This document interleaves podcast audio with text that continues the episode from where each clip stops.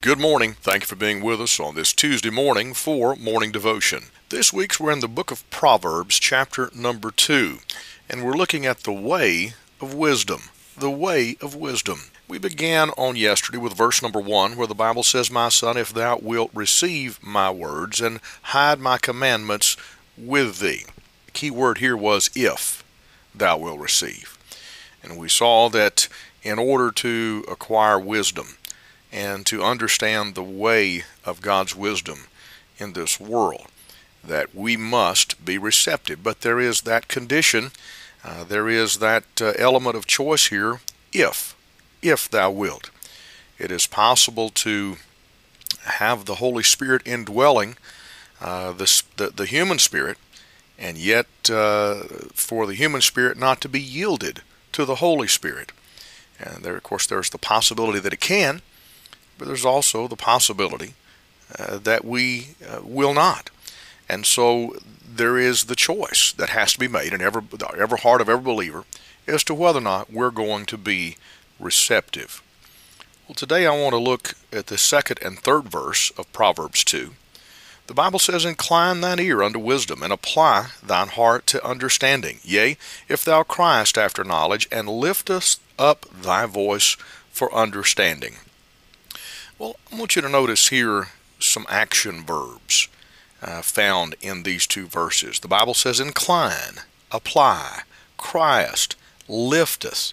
These are all uh, words that require uh, are words that are that are re- responsive. They're action verbs. They they do something. I want you to understand today that if we are to ever receive wisdom from God's word, uh, then there's going to have to be something done on our behalf. Uh, we're not going to be able to fold our arms, sit down on the pew, and say, God bless me if you can. That's not the way it works, my friend. There must be some uh, some uh, want to and some initiative on our part. As a matter of fact, the Bible says that we incline thine ear unto wisdom. Have you ever been in a crowded place and you're trying to hear what someone says, or a noisy place, and you find yourself leaning toward them to be able to better hear what they say, or have you ever been around uh, uh, an elderly person and maybe they, they can't hear it quite as good as they once did, and they will cup their hand around their ear and they'll lean in the direction of the conversation to better understand what's being said? Well, that's pretty much the, the idea behind uh, the word here incline. Incline thine ear unto wisdom.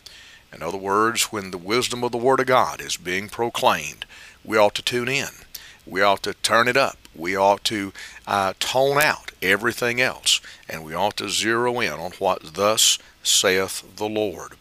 That second phrase here, and apply the heart to understanding. Well, again, uh, application. It requires some effort on our part that we apply thine heart to understanding. And then he said, Yea, if thou criest after knowledge. And of course, there is a, a great deal of action uh, that's uh, portrayed here if we cry.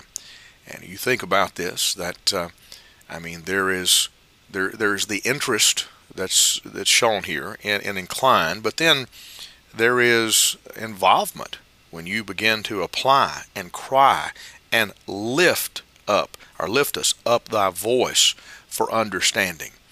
Uh, so if you if you see the, the process here and see the pattern that's being laid forth, it is up to us to make an active and determined effort to become acquainted with wisdom.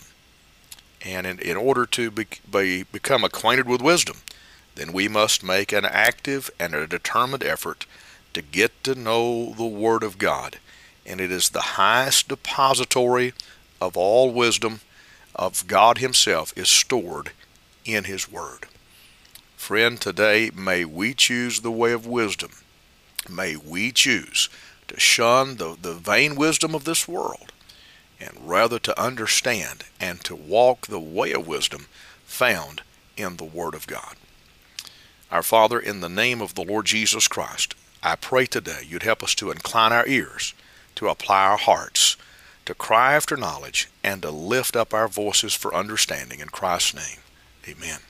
This is Pastor Randy Barton of the Anchor Baptist Church, 3232 Hendersonville Highway in Pisgah Forest, North Carolina. Have a great day.